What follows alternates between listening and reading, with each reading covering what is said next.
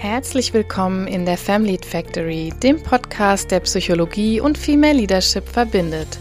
Mein Name ist Silke Rouge, ich bin Psychotherapeutin und Coach und ich möchte dir helfen, dich selbst besser zu verstehen, damit du mit einer guten Lebensqualität in Führung gehen kannst.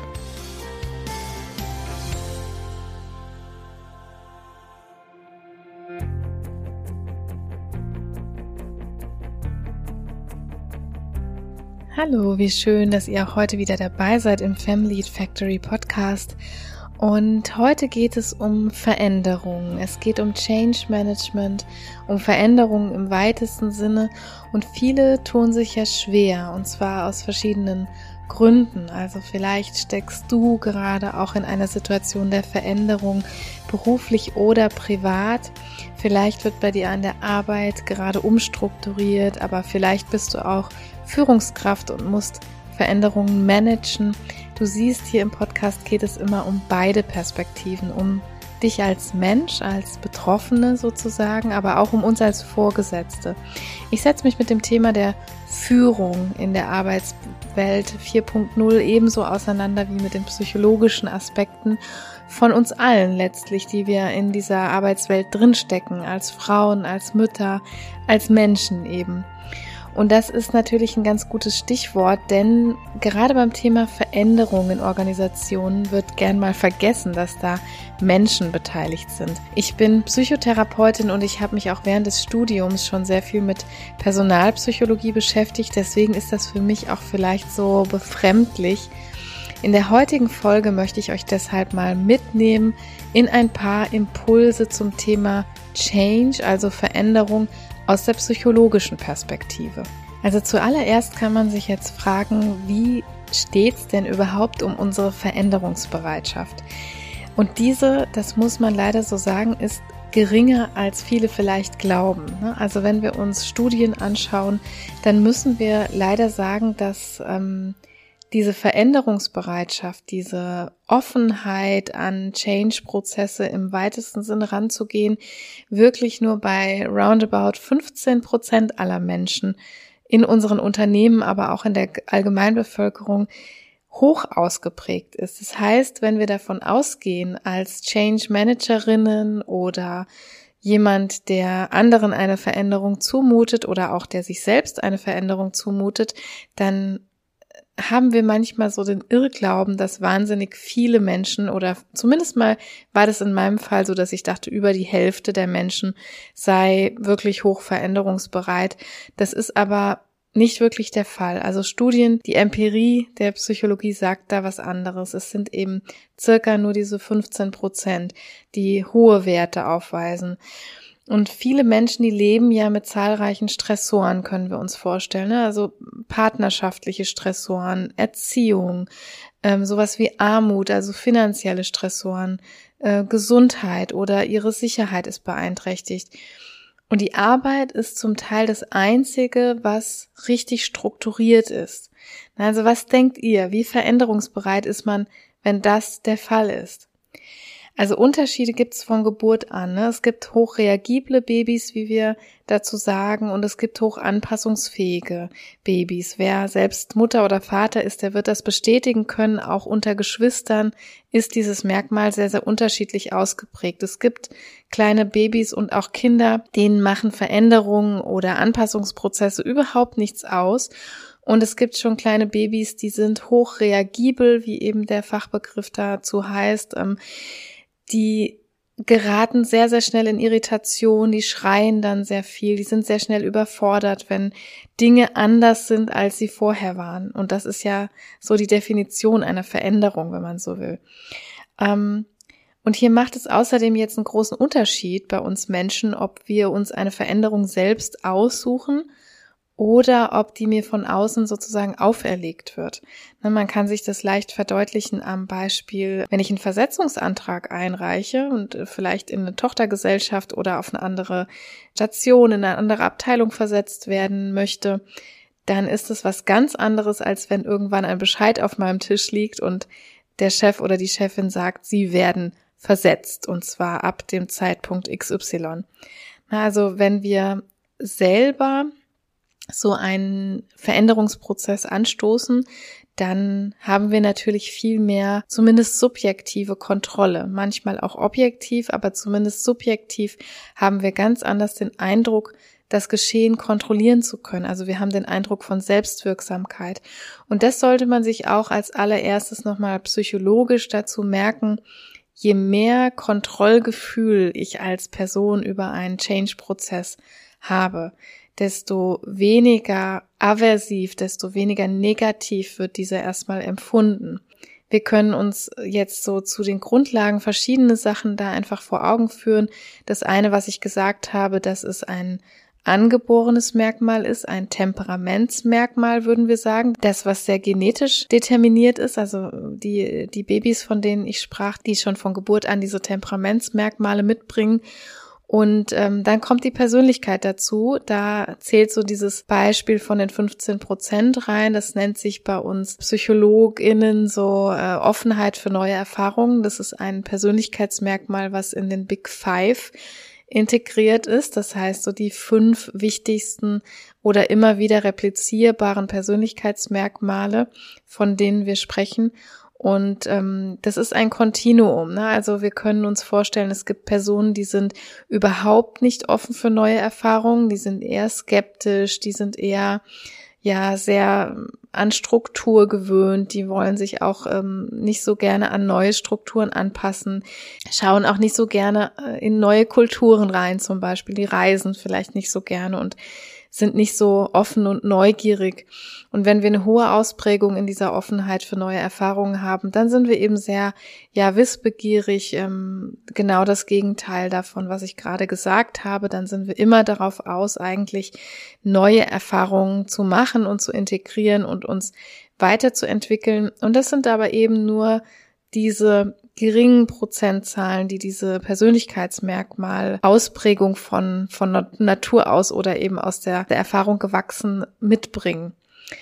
Und wenn wir dazu jetzt noch rechnen, dass es dann eben Personen gibt, die viele dieser Stressoren gerade erleben und dass der Arbeitsplatz oder ja die Struktur, die sie in ihrem Unternehmen vorfinden, vielleicht etwas sind, was sehr viel Sicherheit, sehr viel Struktur, sehr viel Kontrollgefühl gibt, dann können wir uns, glaube ich, in diesem Konglomerat von Faktoren, die ich jetzt genannt habe, ganz gut deutlich machen, warum es so vielen so schwer fällt, wenn eben es zu Umstrukturierungen, zu Fusionen, zu Abteilungsabbau oder Personalabbau kommen muss, aus welchen Gründen auch immer. Also wenn es irgendwelche gravierenderen Veränderungen gibt, bei manchen Personen reichen da sogar schon kleine Veränderungen, um sie sehr aus der Fassung zu bringen. Und ähm, ja, ich werde im Verlauf dieser Folge ja noch etwas tiefer einsteigen, aber ich finde, das ist ganz wichtig, sich erstmal zu vergegenwärtigen am Anfang, wenn man so in das Thema Veränderung und Change Management blickt. Ähm, mit welchen Rahmenbedingungen haben wir es da überhaupt zu tun, ne? anstatt zu denken, okay, man kommt jetzt hier mit seinem gut durchdachten, strukturierten Prozess, den man sich vielleicht gut überlegt hat und dann ähm, oder die sich die Vorgesetzten gut überlegt haben und dann ist jeder oft sehr schnell sehr entrüstet in einem Unternehmen, wo das nicht von heute auf morgen gut klappt. Ich habe schon den Eindruck, es wird in den letzten Jahren mehr ja einfach mehr Augenmerk darauf gelegt und es werden auch häufiger ja Beratungen vorher engagiert, um solche Prozesse auch gut zu definieren, solche Arbeitskulturen vorher auch gut zu erheben, zu gucken, wo gibt es eventuell Probleme und Schwachstellen, wo gibt es auch diese nicht veränderungsbereiten MitarbeiterInnen und so weiter. Also ich habe summa summarum schon das Gefühl, es tut sich hier einiges, aber ich glaube auch, dass es nicht schaden kann, sich mal mit dieser psychologischen Perspektive auf das Thema zu beschäftigen, weil es eben wenn ich irgendwelche Veränderungsprozesse vorhabe oder manchmal sind die ja auch nicht so ganz freiwillig, dass man die als Unternehmen vorhaben muss, dass man sich anschaut, äh, was ist denn hier eigentlich an psychologischen Faktoren noch wichtig. Also es sind eben nicht nur die Zahlen, es sind eben nicht nur die äh, Räumlichkeiten und es sind nicht nur die Arbeitsprozesse, die umstrukturiert werden müssen und das ganze Augenmerk äh, muss nicht nur da reinfließen, sondern ich habe es eben auch mit den vielen, vielen Menschen drumherum zu tun. Also vielleicht, äh, um den ersten Punkt so abzuschließen mit einer kleinen Zusammenfassung.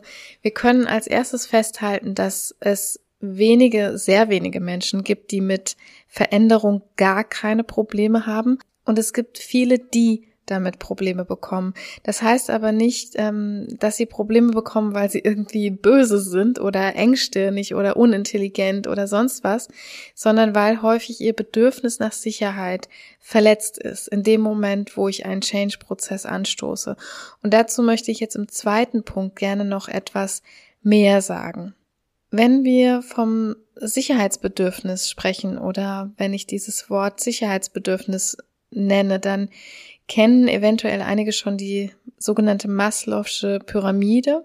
Das ist eine Pyramide der menschlichen Bedürfnisse, die ähm, unten eben ein breiteres Fundament hat und es sind insgesamt fünf Bedürfnisebenen. Und diese Bedürfnispyramide sagt aus, dass wir in die nächst nächsthöhere Ebene sozusagen erst schauen oder uns erst dafür interessieren, dass diese Bedürfnisse gestillt werden, wenn das darunterliegende Bedürfnis gedeckt ist. Und ganz unten stehen hier die physiologischen Bedürfnisse. Ne? Das ist, glaube ich, sehr einleuchtend, dass wir erstmal Hunger und Durst und Schlaf und sowas, all die physiologischen Dinge in unserem Grundbedürfnissen, wir, wir sagen auch oft Grundbedürfnisse dazu, befriedigt haben wollen und schon das zweite Bedürfnis in dieser Pyramide ist aber die Sicherheit.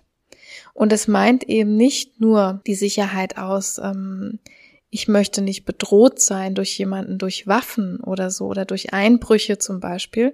Ähm, wir mögen das überhaupt nicht gerne, wenn un jemand in unser Territorium eindringt zum Beispiel. Also das Sicherheitsbedürfnis erkennt man in Deutschland vor allem auch gut daran, dass äh, jeder einen Gartenzaun hat die manchmal, wenn man nicht gerade Haustiere hat, die da ähm, eingesperrt werden müssen, relativ sinnlos sind. Also Gartenzäune und Grundstücksbegrenzungen sind relativ sinnlos, aber wir machen das trotzdem gerne, weil wir dort territorial uns eingrenzen sozusagen. Wir schützen uns auch gegen Eindringlinge von außen. Das ist so dieses zweite Bedürfnis, das ganz, ganz wichtig und essentiell für uns ist, das Sicherheitsbedürfnis. Und erst danach kommen so etwas wie soziale Bedürfnisse, ähm, Individualbedürfnisse oder dann ganz oben als fünftes erst sowas wie die Selbstverwirklichung. Also an Selbstverwirklichung ähm, denken wirklich sozusagen nur Menschen in der Luxusposition, die nämlich alle anderen grundlegenderen und viel existenzielleren Bedürfnisse gedeckt haben. Ne, das können wir uns leicht vor Augen führen. Jemand, der in einer existenziellen Bedrohung ist, sei es durch ähm, finanzielle Faktoren, wer kurz vorm Verhungern ist oder wer in Kriegserlebnissen äh, jetzt zum Beispiel gerade feststeckt, der denkt erstmal nicht an so etwas wie Selbstverwirklichung. Also das Sicherheitsbedürfnis eben deshalb ganz, ganz, ganz wichtig und ganz fundamental verankert in uns Menschen. Und wenn ich jetzt Angst kriege, zum Beispiel den Job zu verlieren oder meine Miete nicht zahlen zu können ähm, oder auch eben territorial, was ich eben so gesagt habe, dann ist die Antwort immer Kontrolle. Also was führt jetzt eigentlich so stark zu Kontrollverlust? Also einmal ist es, dass die Veränderungen eben nicht linear passieren. Also das ist nicht so, dass ich eine sehr vorhersehbare Veränderung hätte. Ähm, wenn wir jetzt einfach mal der Einfachheit halber bei so einer Veränderung im Job, im Business, im Unternehmen bleiben, dann ist es nicht so, dass das sehr vorhersehbar ist für die Mitarbeitenden und für alle, die beteiligt sind, sondern dass es immer mal wieder Schlenker gibt und dass es immer mal wieder Rückschläge, neue Probleme, neue Dinge zu lösen gibt und so weiter. Also es ist nicht linear, können wir festhalten. Und das macht sehr viel mehr Kontrollverlust, als wenn ich das alles sehr linear vorherbestimmen kann. Und zweitens ist das Ziel sind die Vorteile eben nicht immer klar. Ne? Ich sehe mich also so ein bisschen äh, vielleicht ins Verderben laufen, wenn ich jemand bin, der an diesem Veränderungsprozess beteiligt wird. In dem Fall spreche ich bewusst passiv. Ähm, und drittens, wenn dieser Change, diese Veränderung zu schnell passiert. Also zum Beispiel ein altes System wird, wird entweder völlig zerstört, ähm, statt einen langsamen Umbau machen zu können, dann ist das Gleichgewicht also völlig weg. Ne? Also es kostet eine enorme Kraft. Vielleicht ähm, haben diese Kraft einige gerade einfach nicht. Denn unser Gehirn ist es eigentlich dafür da, um Gleichgewicht zu erhalten. Ne? Also unser Gehirn tut eigentlich den ganzen Tag nichts anderes. Also viele denken immer, unser Gehirn ist, äh, wenn man fragt, so wofür ist das Gehirn eigentlich da, dann würden viele sagen, das ist zum Denken da. Und ähm, das ist aber nur so halb richtig, weil Denken tut es natürlich auch unser Gehirn und das macht es und es leitet auch Impulse weiter und so weiter. Aber das Gehirn ist eigentlich dazu da, um Gleichgewicht zu erhalten. Und ähm, demzufolge durch Routinen, aber auch durch Automatismen und Kategorien schaffen wir das, dass das Gehirn sozusagen ohne zu explodieren seinen Job machen kann. Wenn wir das Gleichgewicht jetzt massiv aushebeln, indem sich alles ändert, dann kostet das immens viel Energie. Also jeder kennt das vielleicht, wenn man einen neuen Job anfängt. Nach fünf Stunden, da ist man total im Eimer, weil sich eben noch keine Selbstläufer entwickelt haben sozusagen. Ne? Also wir können nicht auf Autopilot, auf Automatismus oder auf gewohnte Kategorien vertrauen, sondern diese Selbstläufer gibt's alle noch nicht und es kostet verdammt viel Energie, damit wir in diesen neuen Routinen, die ja noch gar nicht wirklich Routinen sind, existieren können, die ganzen neuen Infos aufnehmen können. Also das ist enorm kraftraubend. Also zum zweiten Impuls zu unserem Sicherheitsbedürfnis ist zu sagen, dass es mit das basalste aller Bedürfnisse ist und dass unvermittelte, fremdinitiierte Veränderungen tatsächlich das Gefühl von Kontrollverlust eben auslösen können. Und Kontrollverlust ist so ziemlich das ähm, Gefühl oder dieses, ja, die Empfindung, die wir Menschen ähm, überhaupt nicht gern leiden mögen. Also da tun wir eigentlich alles dafür, um einen Kontrollverlust zu beenden. Und wir brauchen uns also nicht wundern, will ich damit sagen, wenn wir selbst oder auch unsere Mitarbeitenden erschöpft sind, aber auch manchmal missmutig oder gereizt oder zynisch. Angst kennt viele sogenannte Sekundäremotionen. Das sind die, die auftreten, um die eigentliche Emotion, nämlich die Angst, zu verschleiern oder eben aushaltbarer zu machen. Eine Sekundäremotion kommt eigentlich immer dann, wenn wir entweder die erste Emotion nicht so richtig gut aushalten können oder wenn wir nicht gelernt haben oder wenn wir die zum Beispiel nicht zeigen durften in unserer Sozialisation. Und bei Change-Prozessen ist das tatsächlich häufig was, was wir beobachten können, ähm, dass viele Menschen nämlich zum Beispiel besser damit klarkommen, jemanden wütend anzuklagen, als zu sagen, ich bin traurig über irgendwas. Ne? Das kennen wir auch vielleicht aus dem Privatleben.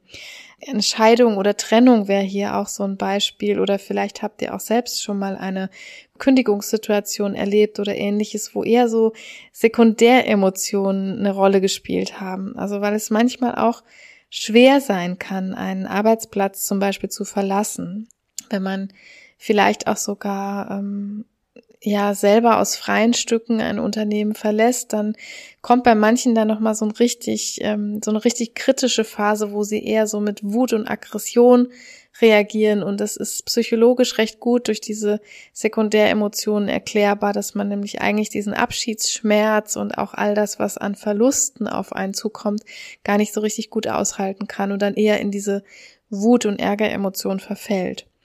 Aber jetzt nochmal zurück zum Thema Sicherheitsbedürfnis. Also wir alle können, wenn Veränderung passiert, immer damit rechnen, dass sich das einfach meldet. Ne? In sehr verschiedenen Formen, mit sehr verschiedenen Ausprägungen, aber es wird sich bei circa 85 Prozent aller Menschen eben melden, wie wir eben im Punkt 1 schon gehört haben. Also nur ganz, ganz wenige Menschen haben da überhaupt gar kein Problem mit und die werden da auch nicht so, da wird nicht so dieser Angsttrigger losgehen. Die werden nicht so sehr in dieses Gefühl des Kontrollverlusts gezogen, sondern Menschen, die eine ganz, ganz hohe Ausprägung der Offenheit für neue Erfahrungen haben, die ähm, können sich eher damit anfreunden, weil sie das eher als Neugierde, als ja, oder Befriedigung dieses Neugiermotivs, muss man sagen, empfinden und ähm, da eher eine spannende Herausforderung sehen. Die sind auch nicht so auf Sicherheit und Strukturen bedacht, sondern können gut damit leben, wenn äh, da auch Dinge ein bisschen chaotisch ablaufen.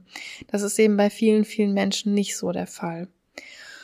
Und ähm, jetzt möchte ich auch schon zu meinem dritten Impuls gehen und mit diesem anschließen, indem wir mal gemeinsam dahin schauen können, was während einer Veränderung eigentlich passiert. Oder anders formuliert, welche Anforderungen sind da eigentlich an uns gestellt, also sowohl kognitiv als auch psychologisch. Erstens kann man da sagen, es verändern sich natürlich Aufgaben, es verändern sich Prozesse, es verändern sich Technologien, ne? egal ob jetzt eine Umstrukturierung im Job oder Trennung im Privaten. Es braucht immer Zeit, Geduld und Kapazitäten, um diese neuen Prozesse jetzt hinzukriegen. Also ein ganz banales Beispiel im Privatleben wäre nach einer Trennung oder nach einer Scheidung, wenn Kinder im Spiel sind, dann ähm, zieht man vielleicht an einen anderen Ort oder man kann das Kind nicht in der Kita lassen, wo es bisher war. Also dadurch ändern sich Prozesse. Ne? Ich mir vorher vielleicht so einen Ablauf geteilt. Der Papa hat es immer morgens hingebracht und ich habe es nachmittags wieder abgeholt und dann gibt's eine neue Kita mit neuen Zeiten und da gibt's einfach noch keine eingeschliffenen Prozesse. Das muss sich dann alles erst neu einstellen. Also das ist so der Punkt eins. Die Anforderungen, Technologien, Prozesse, Aufgaben verändern sich. Change bedeutet also, Neues hinzuzulernen. Das kann man vielleicht für die eine oder andere kann das ein ganz wertvoller Impuls jetzt sein, dieses sich nochmal vor Augen zu führen. Ich muss nicht morgen alles schon hinkriegen. Also ich muss es vor allem auch nicht mit meinen schon vorhandenen Methoden hinkriegen. Ne? Das finde ich nochmal was ganz, ganz Wichtiges und auch psychologisch sehr Relevantes. Manchmal, da brauche ich einfach erst neues Handwerkszeug. Im Job sind dafür auch die Führungskräfte natürlich verantwortlich. Was brauchen die Mitarbeitenden, um ihren neuen Job, um ihre neuen Prozesse eigentlich gut zu machen? Das ist Verantwortung von uns Führungskräften. Also muss ich zum Beispiel jemanden auf eine Schulung schicken, Mitarbeitende auch zu beruhigen, also Zeitdruck rauszunehmen, ähnlich wie vorhin in meinem privaten Beispiel. Wir dürfen uns nicht diesen Druck machen und eben auch den Mitarbeitenden nicht diesen Druck machen, dass Prozesse, die äh, zum Beispiel 30 Jahre so gewesen sind, wie sie waren und sich jetzt durch einen Change-Prozess ähm, verändern, dass wir nicht äh, diesen Druck aufbauen, dass es nächste Woche schon alles so nach dem neuen Schema F laufen muss. Aber auch bei uns selbst. Also Systeme sind lernend, sagt man immer so schön. Ne? Wenn wir eine neue Software oder neuen Algorithmus einspielen, dann sagen wir immer so schön, das sind lernende Systeme wenn wir noch keine neuen Daten haben, dann kann auch noch kein neuer perfekter Algorithmus da sein. Das finde ich ganz wichtig, sich im Rahmen eines, eines Change-Prozesses, einer großen Veränderung immer wieder klar zu machen. Also gerade bei Veränderungen. Wir haben eben gehört, dass die sehr, sehr fordernd für, für die Psyche und für den Kopf sein können. Da gilt es wirklich wohlwollend mit sich und anderen umzugehen.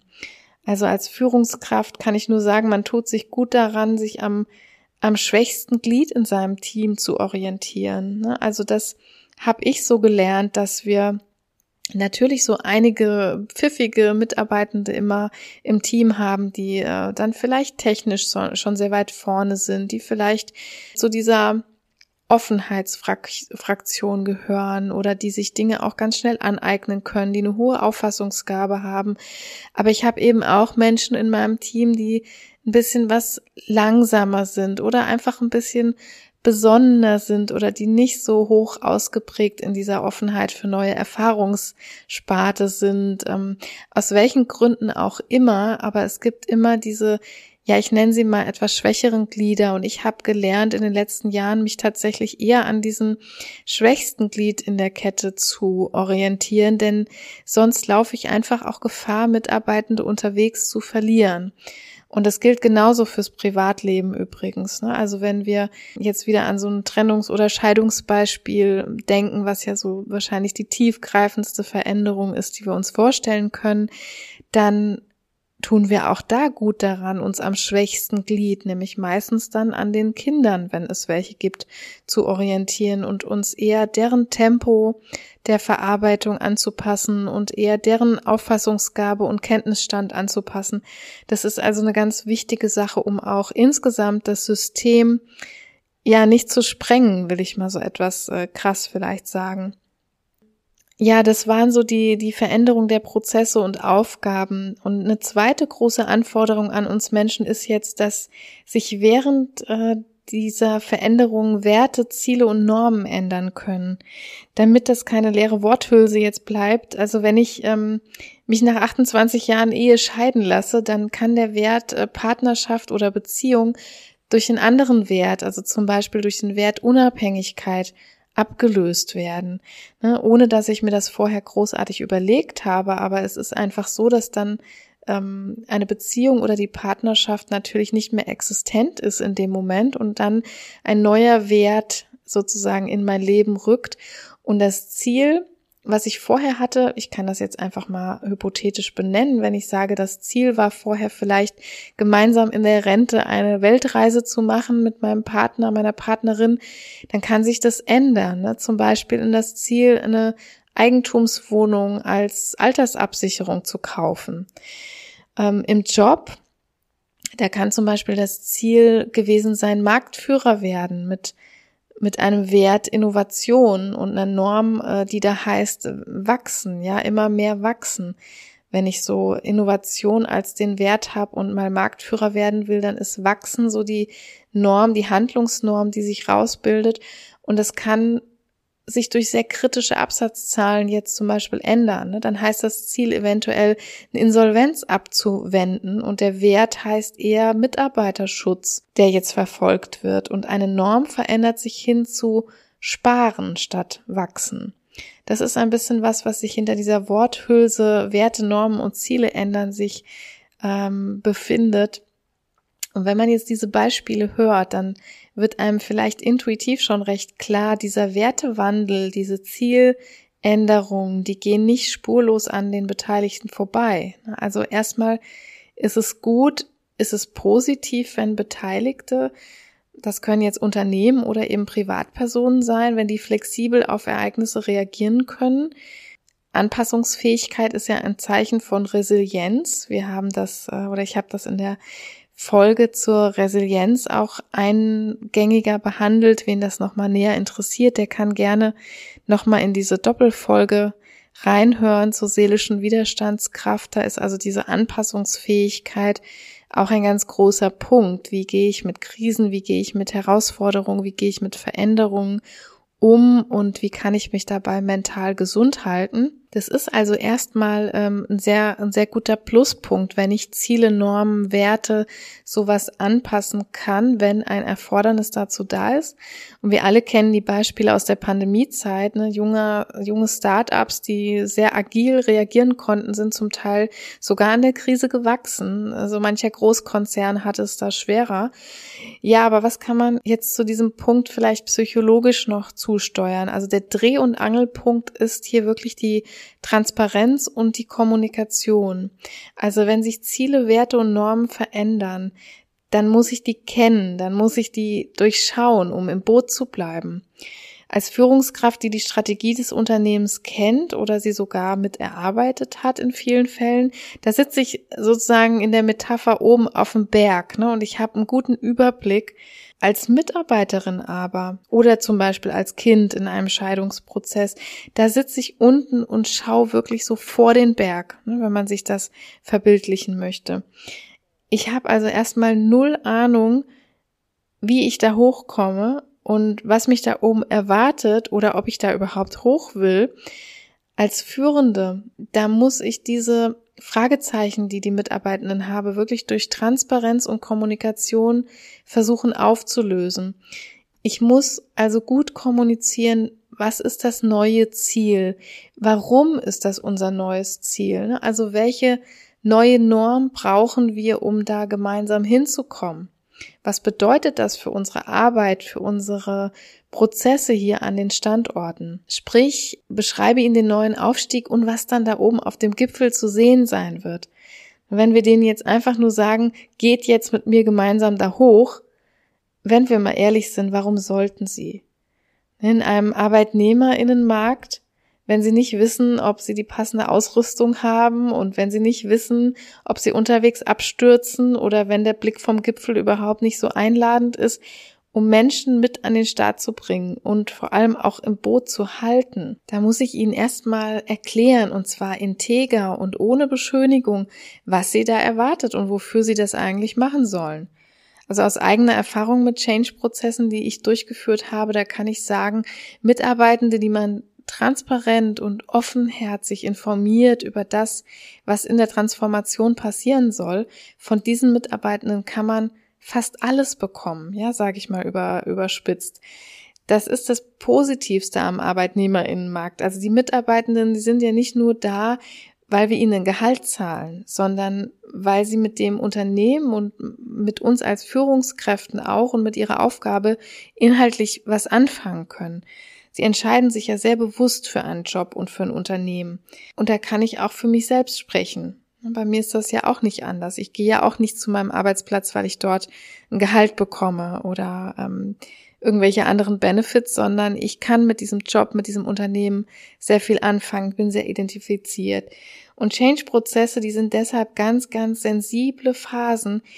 Hier kann ich eben Menschen auch verlieren. Ne? Also Menschen, die, die ich teuer angeworben, teuer rekrutiert, teuer ausgebildet, teuer entwickelt habe, durch die transparente Kommunikation dessen, was sich verändert und was das Ziel der Veränderung ist, kann ich das bestenfalls abfangen.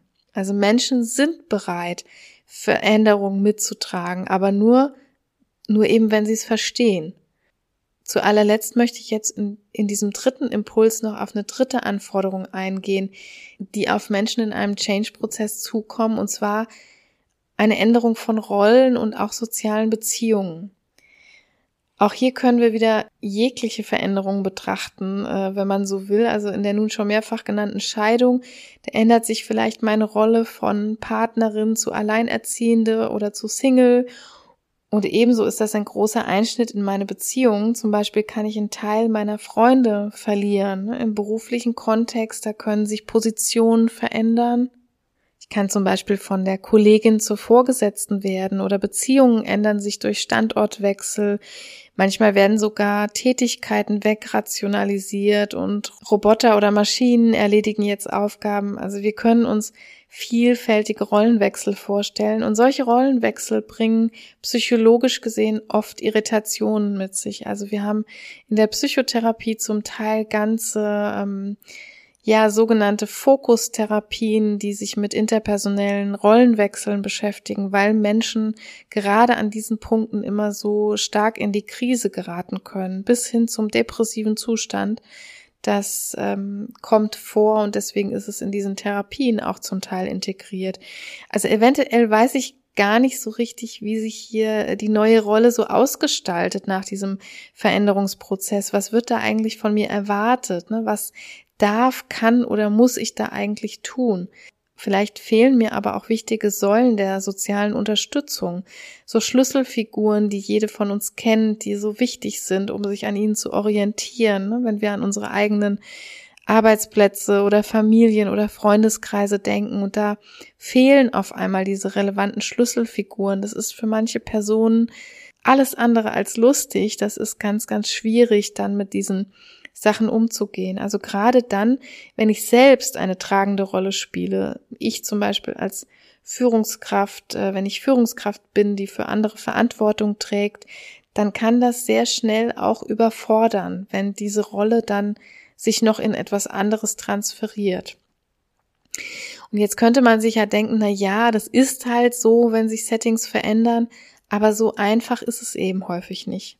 Wenn eine sogenannte Rollenkonfusion herrscht, dann können sich Menschen sehr, sehr aufreiben daran, also bis hin zur Erschöpfung tatsächlich. Ich habe das letzte Mal in der Burnout-Folge ähm, oder vor zwei Folgen war das jetzt schon, wo ich mich mit dieser ähm, ja Burnout-Gefahr, mit diesem Burnout-Risiko der unklaren Aufgaben beschäftigt habe. Also da könnt ihr auch gerne noch mal reinhören, wenn das ein Thema ist ähm, diese Erschöpfung kommt häufig genau aus diesem Grund heraus, weil Rollenprofile nicht klar sind, weil Aufgabenprofile nicht klar sind. Also es wäre hier so die Anforderung eins und hier diese dritte Anforderung auch so ein bisschen vermischt, ne? wenn Rollen und Aufgaben mitunter nicht so ganz klar sind. Also es geht nicht um die Menge der Aufgaben, es geht darum, dass ich in meiner Rolle, in meiner Position genau weiß, was ich zu tun habe und dass mir das klar kommuniziert ist.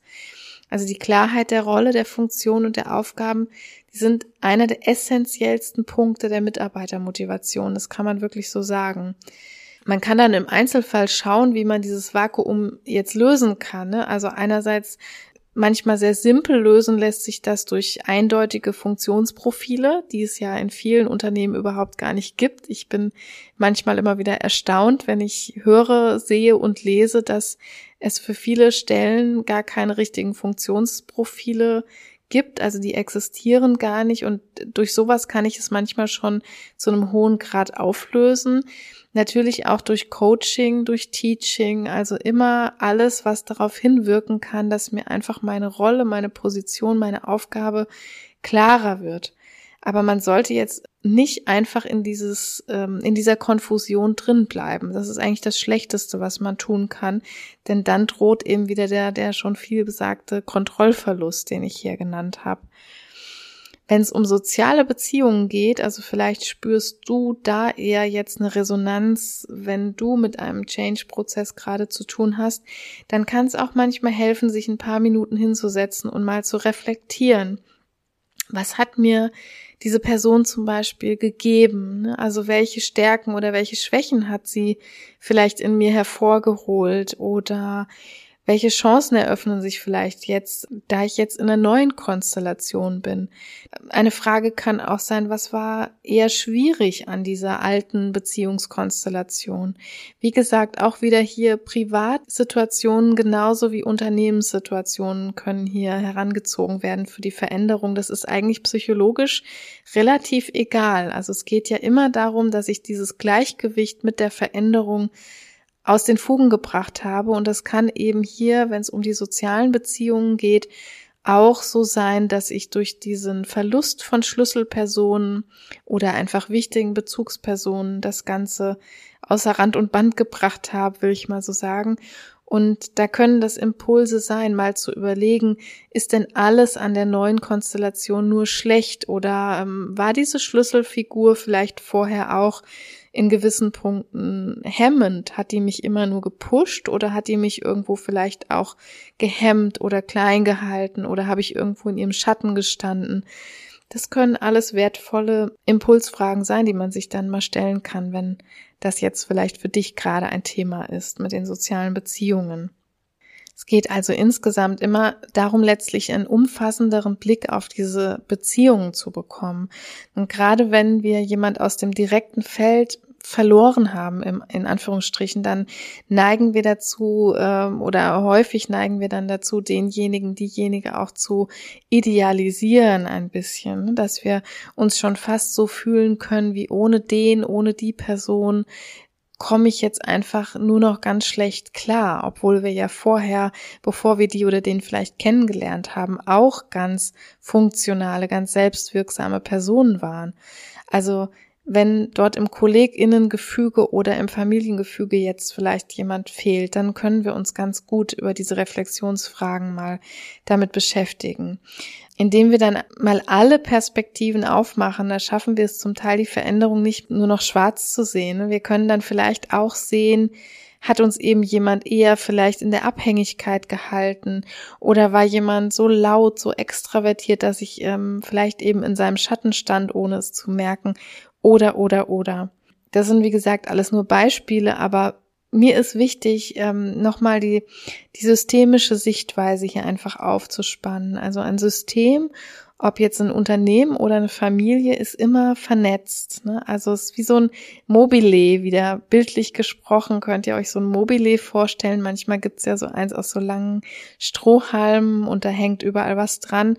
Und geht jetzt einer aus diesem System raus, dann ändert sich eben das ganze Gefüge. Ne? Ihr könnt euch vorstellen, wenn man da so einen Anhänger von diesem Mobile jetzt abnimmt, dann ändert sich diese, dieses ganze Gefüge, die Beziehungen, die vorher eventuell gar nicht so eng waren, die müssen plötzlich zum Beispiel kooperieren, damit das Ding am Laufen bleibt. Ne? Schwerpunkte verlagern sich.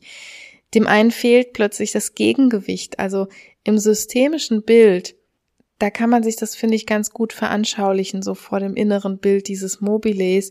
Es ist also alles nur nicht banal, was da passiert so ein systemischer Blick aufs Unternehmen oder die Abteilung kann sich total lohnen, finde ich, auch um ähm, Interventionen zu planen. Versetze ich zum Beispiel gerade wertvolle Zugpferde sozusagen, versetze ich da Schlüsselpersonen oder Akteurinnen und wie wirkt sich das gegebenenfalls auf das System aus auf die Abteilung oder auf die ganze Organisation? Was kann ich tun, um rechtzeitig Gegengewichte zu platzieren? Und wie sehen die aus? Ne? Braucht es an der einen Stelle mehr oder eher weniger Leute? All das sind systemische Gedanken und Fragen, die ähm, an der einen oder anderen Stelle total hilfreich sein können. Ja, jetzt muss ich aber leider so langsam zum Ende kommen. Ähm, auch wenn man über alleine über Systemik noch ganze ganz viele Podcast Folgen wahrscheinlich machen könnte. Vielleicht mache ich auch irgendwann noch eine, weil ich das wirklich ein sehr spannendes Bild finde. Ich bin eh ein großer Fan davon, ähm, Dinge systemisch zu denken, sowohl in Therapie und Beratung als auch in diesen Jobangelegenheiten. Aber ich möchte jetzt noch mal kurz für dich am Schluss zusammenfassen, was ich heute zum Thema Veränderung so alles im Gepäck hatte. Also der erste Punkt, der erste Impuls, da drehte sich alles ein bisschen um diese Veränderungsbereitschaft. Also egal um welche Veränderung es geht, Menschen sind nicht alle veränderungsfreudig. Ja, das müssen wir einfach wohl oder übel festhalten. Viele, viele Menschen geraten in Unsicherheit, wenn es auf Veränderungen zugeht oder wenn sie mittendrin stecken. Und der zweite Impuls beschäftigte sich dann damit, dass durch Veränderung alles aus dem Gleichgewicht gerät und dass es sehr viel Kraft kostet. Also Menschen reagieren sehr, sehr unterschiedlich auf Unsicherheit, habe ich erklärt, von ängstlich, jammernd bis hin zu auch wütend und zynisch.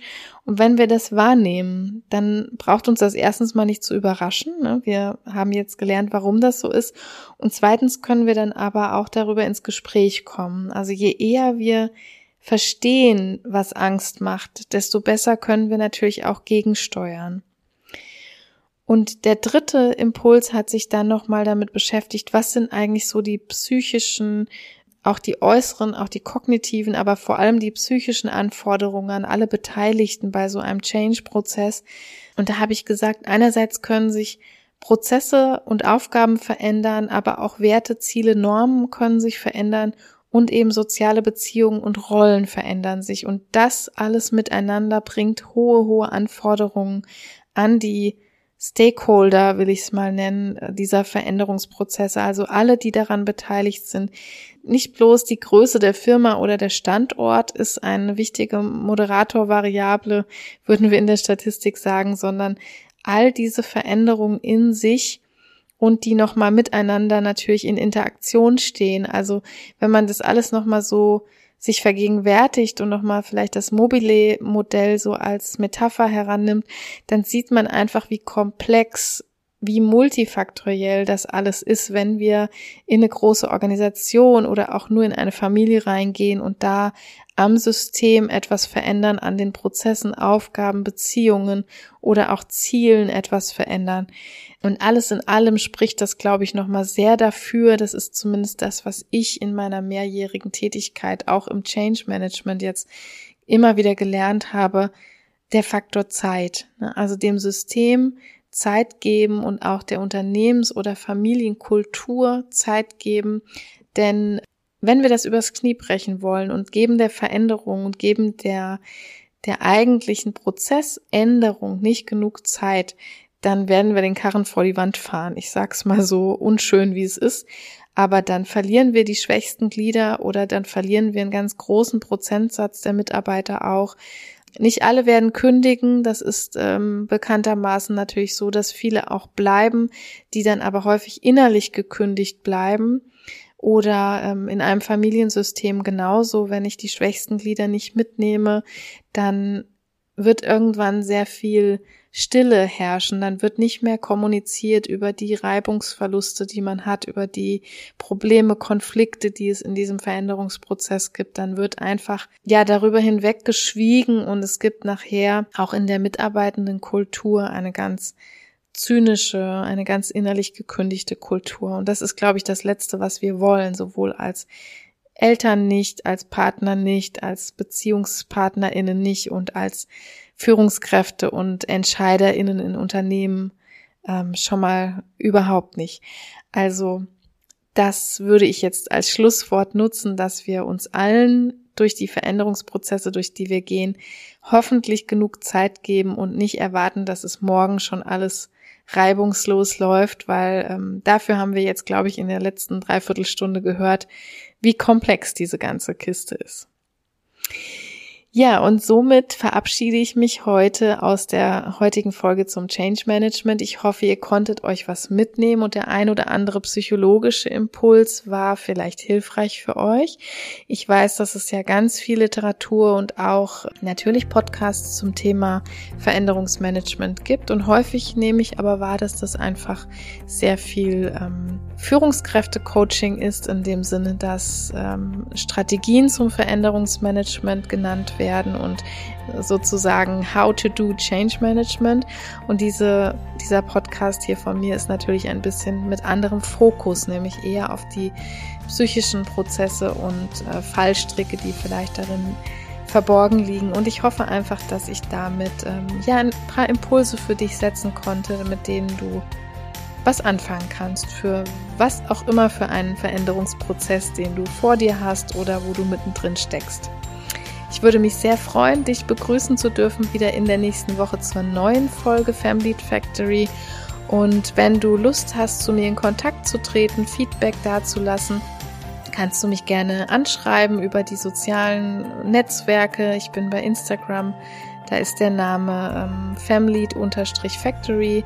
Bei LinkedIn findest du mich unter meinem Klarnamen. Du kannst aber auch gerne über die Homepage mehr über meine Arbeit erfahren, das ist die Homepage family-factory.com.